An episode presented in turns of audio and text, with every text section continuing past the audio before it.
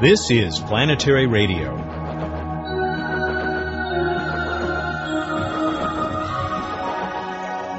Welcome back, everyone. I'm Matt Kaplan. What's the subject you least expected to hear about on our show about space exploration? What's that you said? Sex? Eh. Oh, I'm sorry. That just happens to be one of the many topics covered by this week's guest in her great new book. Stay with us for a conversation with Betty Ann Kevles about Almost Heaven, the story of women in space. Bruce Betts will be here later, and he's bringing the pizza moon. First, though, here's Emily. She's thinking longer than miles, but shorter than light years. I'll be right back.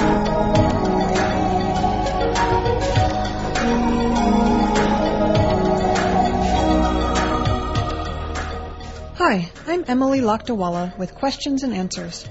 A listener asked, Who determined what the distance between the Earth and Sun is, and how did they do it? The distance between the Earth and the Sun is enormous. It would take 12,000 Earths to bridge the distance between the Sun and the Earth. For this reason, it is convenient to use the Earth's distance from the Sun as a length unit for describing solar system distances. Scientists call this distance an astronomical unit. One astronomical unit, the distance between the Earth and Sun, is about 150 million kilometers, or about 93 million miles. The first known determination of the length of the astronomical unit was carried out by the ancient Greek astronomer Aristarchus around 275 BC. He estimated the angle between the moon and the sun at the moment when the moon was exactly half full. In this way, the moon, earth, and sun formed a giant right triangle with the earth at the right angle. Aristarchus's estimate of the angle, 87 degrees, was not very accurate, causing him to estimate the sun to be only 20 times farther from the earth than the moon, so he was a factor of 20 off. This estimate was adopted by Ptolemy and 14 centuries later by Copernicus. How was this estimate improved upon? Stay tuned to Planetary Radio to find out.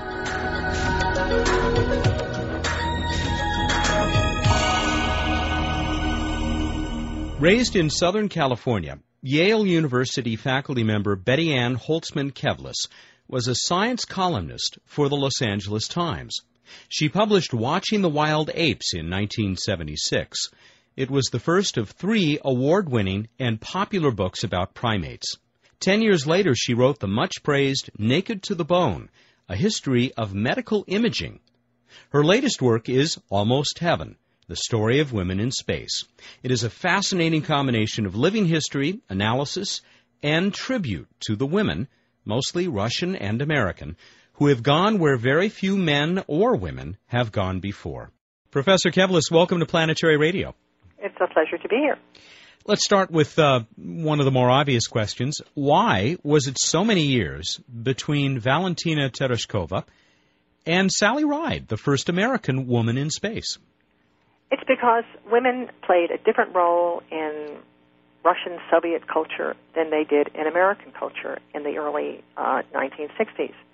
In America in 1960, it was just unthinkable to send a woman into a dangerous situation, uh, and it was also unthinkable to put a woman. Now, if we pass through the Mercury uh, into the uh, Gemini and Apollo phases of the uh, first program, uh, it was unthinkable to put a woman together with a man in a capsule that was so small that they'd have to be sitting together for several days, maybe never changing their clothes. It was just beyond the range of anything Americans could cope with in those days. And the Russians didn't have that problem. And yet, as your book points out, even the Russians, uh, there was very much a, a double standard going on here. There was the public face that uh, needed to show Soviet womanhood, could go into space, but the women themselves were not always treated with great respect, and and this was something that was found by some of the uh, first American women to go over who were going to participate uh, in the in the Mir uh, space station program. That's true. And what's interesting is that while American culture changed enormously from 1960 to 1980 to 2003, the role of women in the United States and Western Europe is almost unrecognizable. The, the change in what people like me would call the, the strides, the improvements, are unbelievable in mm-hmm. terms of how fast it happened. In the Soviet Union, it was different. Women were needed. Lots and lots of men died during World War II. They needed women. Hmm. There, there had also been in the workforce. There had also been a tradition in Russia, as in most of uh, continental Europe, of having women become scientists and mathematicians, which has never caught on as much in the English-speaking world. And I don't really understand all of you know the reasons why it didn't happen. It didn't happen. Now things have changed, of course, as you've said, and your book But does. they didn't change in. But in, in the Soviet Union, they really haven't changed very much. Well, I'm saying really they've changed in this country, In whereas this country, they changed remarkably. and your book traces uh, really the evolution of that change through uh, the women who were the players, the women who fought for the opportunity to become astronauts, to go into space. You spend a good deal of time with uh, with a lot of these uh, these pioneers, uh, and people can read their stories uh, in your book, Almost Heaven: The Story of Women in Space. You know, I, I know because you told me before we started recording that you hate to play favorites, but there were some people that you spent more time with and were very, very impressed by. I mean, I, I guess really, was there were there any of the uh, the women astronauts that you you weren't wonderfully impressed with? Um, there were some who were less forthcoming than Hmm. others. Uh, one or two uh, said they did not want to be interviewed because they did not believe that women were different from men. That they said, "I'm an astronaut, not a woman, not a man. I'm an astronaut, so I don't want to be interviewed. There's nothing to say." So that was a particular point of view for several women, uh, and I accepted it, and obviously did not interview them since I didn't want to be interviewed. I found that there was a slight difference between uh, the first women, and we, although there were six women in the first group, two years later there was another group, so that made with two women. So that there were eight women who were the uh, initial women to uh, integrate the uh, astronaut corps, and they were all all wonderful. There isn't. I mean, I didn't. Judy Resnik had died. I spoke to her father. Hmm. They were all absolutely remarkable, wonderful people with very uh, distinct personalities that you you couldn't make a category about them except that they were so independent and ambitious and determined.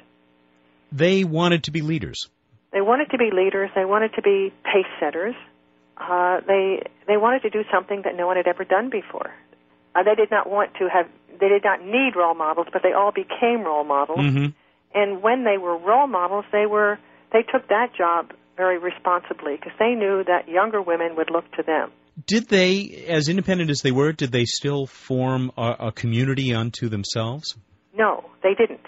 Uh, and part of it was because NASA wisely did not want them to do that. So they were, when they were given uh, offices, uh, the Space Center, they were always they shared their offices with men. They did not. They were Hmm. not all grouped together.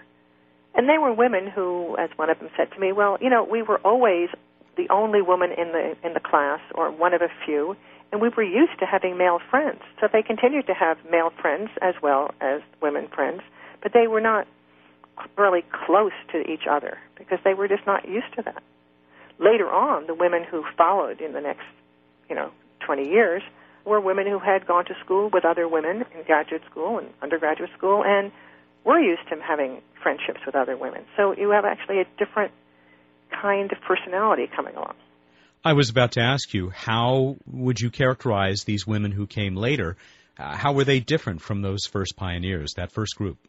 Well, many of them said that they decided to become astronauts when Sally Ride came and talked to their, their class in graduate school. Speaking of role models, So there she was, and Sally Ride has done a remarkable job both recruiting other women to become astronauts, and now she has something called the Sally Ride Clubs, which is uh, aimed at young girls uh, to try to get. This is a, a club that you kind of get to on the internet, uh, and it's to encourage little girls to study mathematics and engineering and science and become something that they might not have become without this encouragement. You uh, write extensively about uh, the experience that uh, Shannon Lucid had. Uh, in fact, you spent a good deal of time talking with her. Uh, she was, of course, the first American woman to uh, be on a space station and was there with Russian cosmonauts. So here were the two worlds coming together, and her experience was, was fascinating. It's also interesting that when I was in Russia, where I went to interview the Russians, every time I mentioned Sally Ride, people burst out into smiles, and they said, in whatever language they could do it, whether it was English or whether someone was translating, that they loved Sa- they loved Shannon. Hmm. Uh, Shannon seems to have uh, the kind of personality that um, makes people want to be with her, and they don't get tired of her company. And uh, she did. Uh, she's done remarkably well in in space. Uh, even stayed in uh, in terrific shape, better shape than I, I, I take it many uh, many male astronauts and cosmonauts have uh, have come back from long stays in orbit.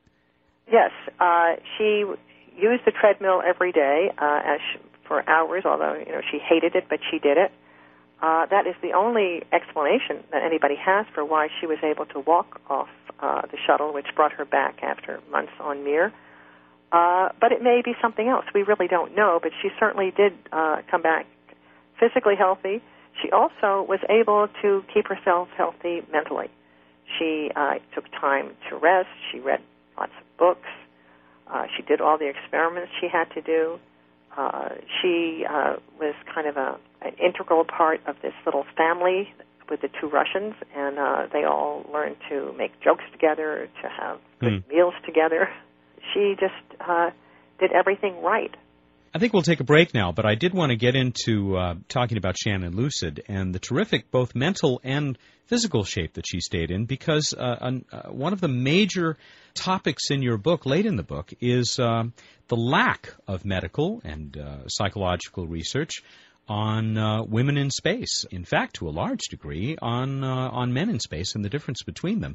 There's so many topics we could talk about in your book, but uh, in our limited time, uh, if it's all right, I think we'll come back and talk a little bit about that. That's fine. We're talking with Betty Ann Kevles, Professor Betty Ann Kevles of Yale University. She has written Almost Heaven: The Story of Women in Space which is uh, out now, has been published by Basic Books. Planetary Radio will continue in just a moment. Join Pasadena's other big New Year's party. Wild About Mars comes to the Pasadena Convention Center on Saturday and Sunday, January 3 and 4. Join Buzz Aldrin, Ray Bradbury, and Bill Nye the Science Guy as the first Mars exploration rover arrives at the Red Planet. Order your discounted tickets by calling 1 877 Planets today. That's 1 877 Planets or online at planetary.org. Matt Kaplan back with Planetary Radio, and our special guest this week, Betty Ann Kevles of Yale University, former science writer for the LA Times, has written many excellent science books, the latest of which is Almost Heaven, the story of women in space, uh, for which she did extensive research and has spoken to uh, many of those women who have uh, slipped the surly bonds of Earth. Betty Ann, I said that if we could, we could come back and talk about this glaring hole, at least that's what it appears to be, as you documented, in the research that has been done by NASA. The uh, nearly total lack of research on the physiologies of men and women, how they differ, and uh, the advantages and disadvantages that each might have uh, as spacefarers. Well, there has been a lot of, of studies, of medical studies of the, the astronauts on, uh, you know, the kinds of studies that are not particularly uh, sexual. Uh, we know about heart rate. Uh, we know a little bit about what happens to the brain. We know about kidney function. And uh, all these things are very important. Uh, so NASA has not been uh, neglecting following uh, the health of astronauts, but they have been apparently, for whatever reason, avoiding any effort to look at hormone differences, uh, to look at psychological or emotional differences, especially in terms of people staying a long time. Uh, now that we're thinking about going to Mars, we need to know if men and women are the same when it comes to being locked up in a relatively small space for a year at a time. NASA has not really investigated this, uh, and they have avoided investigating this. At one po- point, uh, a couple of years ago, when Dan Goldin was the administrator, he suggested an all-female crew, mm-hmm. and all the women astronauts said absolutely not. But there was a woman then who was the head of NASA's uh, chief scientist uh, named Kathie Olsen, and she thought it was a very good idea. Mm-hmm. Uh, but she was uh, ignored, and uh, it seems to come down to several things. The women don't want to be separated as women. They think that it would be um, that someone would find something about them that would make them inferior, which has been, of course, what has happened to women over and over again in the past. So this is not a a crazy feeling, But it hardly seems more likely than finding factors which would show that they are superior to men. Absolutely. They just don't want to know. Hmm. And they have also uh, taken advantage or gone along with a general tendency of all the astronauts who have, uh, according to present laws, uh, the right not to have their medical um, information uh, made public. Hmm. And most of them have refused, not all of them. Uh, but so we don't even know little things that would be kind of interesting to know, and it might have some medical significance. We have we know very little about how women in general respond in terms of their menstrual cycles because they have not wanted this to be reported. Mm-hmm. Uh, we don't know if there are, in fact, differences between the way a man's heart and a woman's heart responds to weightlessness. Uh, so even these apparently neutral uh, physiological phenomena might be different between men and women, but they have not looked at it that way. It strikes me as a possibly uh, dangerous lack of data in view of the fact that someday a crew is going to go to Mars. There will surely be both men and women on that crew. They're going to spend two years in fairly hard radiation, in zero G and low G, and in very tight quarters. And it would seem that we ought to know how uh, how things are going to work out, not just physiologically and psychologically, but shall we say sociologically. Uh, all the speculation of the the tensions and other things that could happen. Uh, and frequently do happen when men and women are put together in uh, in a tight space for a long time. But you know, it's also true that it happens with men and men. I mean, the That's- whole that's question, true, of course. The whole question of sexuality has been unexplored, as far as we know, uh, by NASA's medical people. They have always assumed that everybody who is going up is heterosexual, and there's no real reason to believe that. We certainly now it wouldn't even be legal to uh, not take people because of their sexual orientation. Don't ask, don't tell in orbit. Right. But the assumption always has been that nothing could happen between men, and uh, Hmm. this is mind-boggling when we consider the way we know that men behave in prison uh, when there are no women. Uh, that sexual sexuality has its outlets, whether or not we approve of them. Now, you asked some of the, the women who've uh, uh, been in space uh, about this, and, and also pointedly asked, uh, could they conceive of this having happened? Sexual relations between uh, the same sex, heterosexual relationships. And it seemed that most of them found this uh, pretty humorous and said, How, we never would have had time or, or the privacy. Well, if that's probably true. Although there are people who say, "Oh, well, it could have happened," and they will give you know scenarios. But in fact, the way it works, it has worked on the shuttle, is that people's time was uh, plotted out to the last to every single moment. There, there wasn't much free time.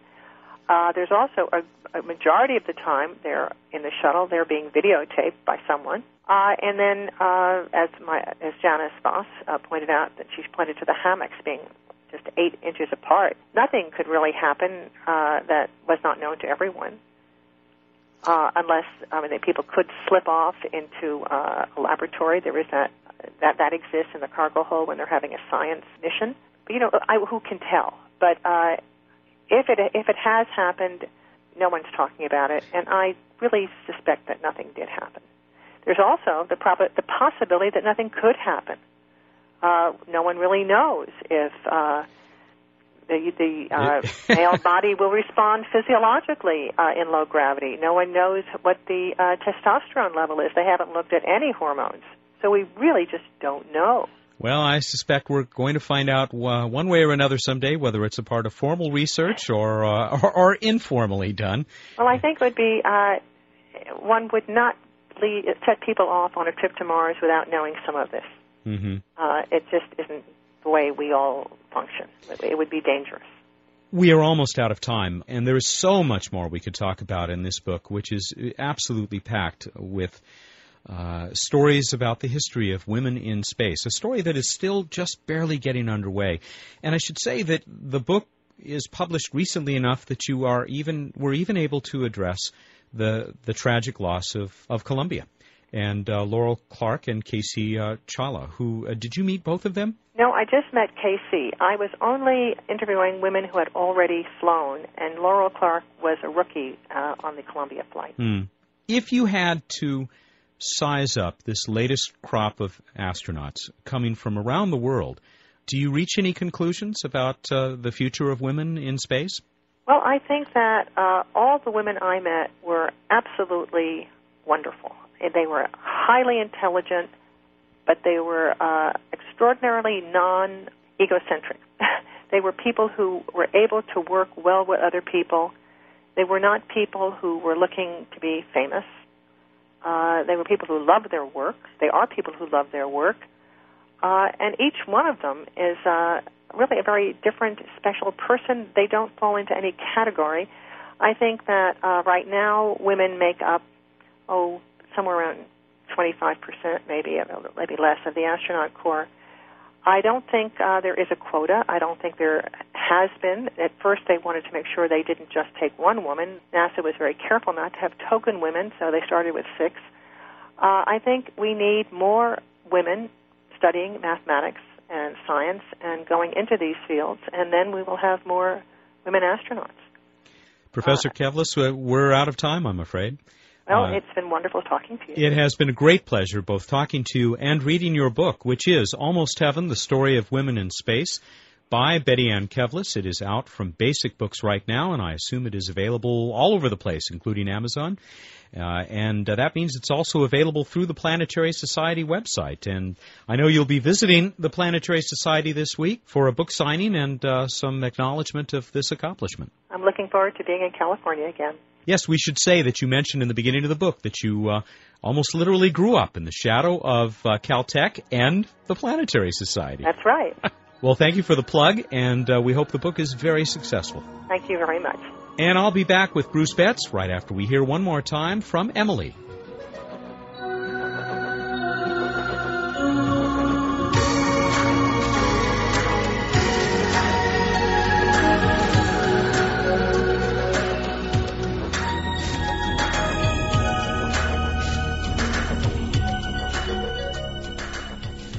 Emily Lakdawalla, back with Q&A. How is the astronomical unit, the distance between the Earth and Sun, determined?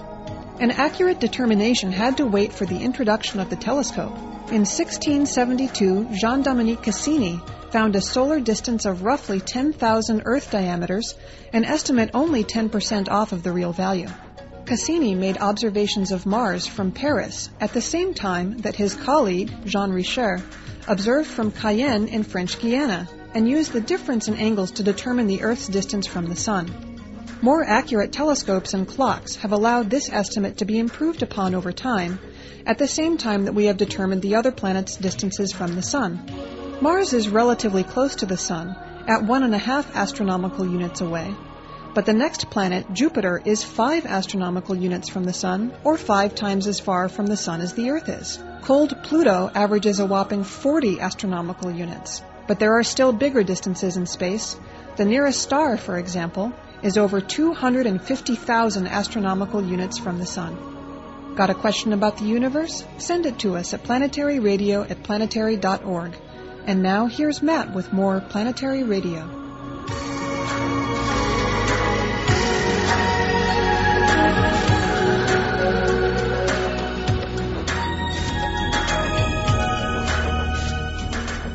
Time again for What's Up with Bruce Betts. Bruce, you putting up the Christmas decorations? Oh, getting getting close. Yeah, we're working on it. Trying not to hurt ourselves. Because a minute ago, I there was a hammer and nails going, and I heard the hammer uh, uh, even on the on the phone. So. Oh, that was my two-year-old. Uh, that's good. That's good. Get them started early. yeah. Well, we moved to power tools when they turned three. what have you got for us? Well, we've got a uh, all those naked eye planets being naked eye if you're really looking for them in the uh, dusk just after sunset southwest. Venus really easy to see because it's incredibly bright. And if you look to the lower right of Venus, you might be able to pull out Mercury. Uh, Mars is up at also at sunset, and in the south, looking reddish orangish, much dimmer than Venus. And Jupiter, you'll see rising in the east around midnight, and really high in the south at dawn. And Saturn rises uh, roughly at sunset and and, and sets uh, shortly before dawn. Good stuff. And we want the audience to know that Bruce's mention of naked eye planets has nothing to do with the fact that sex came up on uh, today's planetary radio for the first time and possibly ever. That is true. You've actually rendered me speechless. so let's move on to this week in space history before I stop being speechless. Um, December 14th, couple big dates in exploration history. In 1962, the first flyby of another planet by a spacecraft, as the U.S. robotic spacecraft Mariner 2 flew past Venus. Ten years later, now 31 years ago since a human was on the moon. 31 years ago, Apollo 17 astronaut Gene Cernan became the last astronaut to walk on the moon. Wow, that was this week. In, indeed, indeed it was. This week in space history. Wouldn't you agree that's much too long? Oh, yeah. Oh, yeah. Mm. And certainly all of the uh, people like Gene Cernan never imagined it would be that long until we were back. So, yeah, much too long since we played really anywhere out of low Earth orbit. But that will get us off on a philosophical discussion. Instead, I prefer to go on to random space fact. Do you play golf, Matt? I uh, took lessons when I was 10 and uh, was so bad that I joined a swim team. Okay. Well, this is one of those silly analogies that you can you can do with uh, planetary exploration involving golf. The Voyager spacecraft delivery accuracy at Neptune, which is about 100 kilometers, divided by the trip distance, which was about seven billion one hundred twenty-eight million six hundred three thousand four hundred fifty-six kilometers, approximately. Give or take. That was the equivalent of sinking a 3,630 kilometer golf shot. Although Voyager, as opposed to a golf shot, was allowed a few minor trajectory adjustments along the way. Uh, we have saved a lot of time for trivia here. We better roll right on to it. I'm just going to roll right on past that, that, that hole in one. So last week we asked you, uh, what, what's the pizza moon? What's known as the pizza moon? We had more entries than usual this week, and more of them that were uh, worth mentioning. Uh, and I, pizza I, brings out the best in people. It really does. Everybody loves pizza, you know. These are not the winners, folks. These are just people who had great answers. But they're not losers either. no one's a loser on Planetary Radio. Alan Siprich, uh, an old friend of Planetary Radio in Hudson, Pennsylvania, he said the name actually derives from the moon's saucy appearance and not, as some may speculate, Galileo's shameless attempt to further interest in Italian cooking. okay, here's one from Barry Olson of Lethbridge, Alberta, Canada. Keep that location in mind. The Pizza Moon is Io with lots of good Canadian back bacon, I hope, eh? Jupiter's Io is the moon that is sometimes referred as the pizza moon, but you can't have it delivered, nor would you want to. Sulfur and anchovies would not go down well. That from Bill Magnuson of uh, Malden, Massachusetts. And uh, Sean O'Leary, another regular, he had it. He gave us everything you wanted to know about Io that you could fit into a single email, and uh, had the uh, the the palette, uh, the chemical basis, or or possibly the chemical basis of the palette.